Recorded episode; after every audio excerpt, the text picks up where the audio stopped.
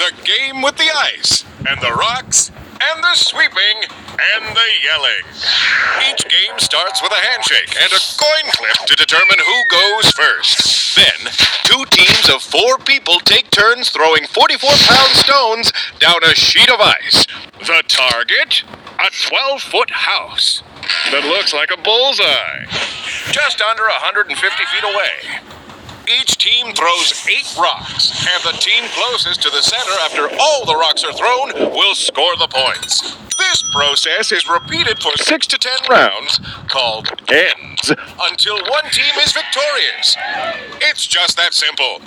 Or is it? Each team has a captain called the skip. Like a general on the battlefield, the skip calls the shots that will best ensure victory.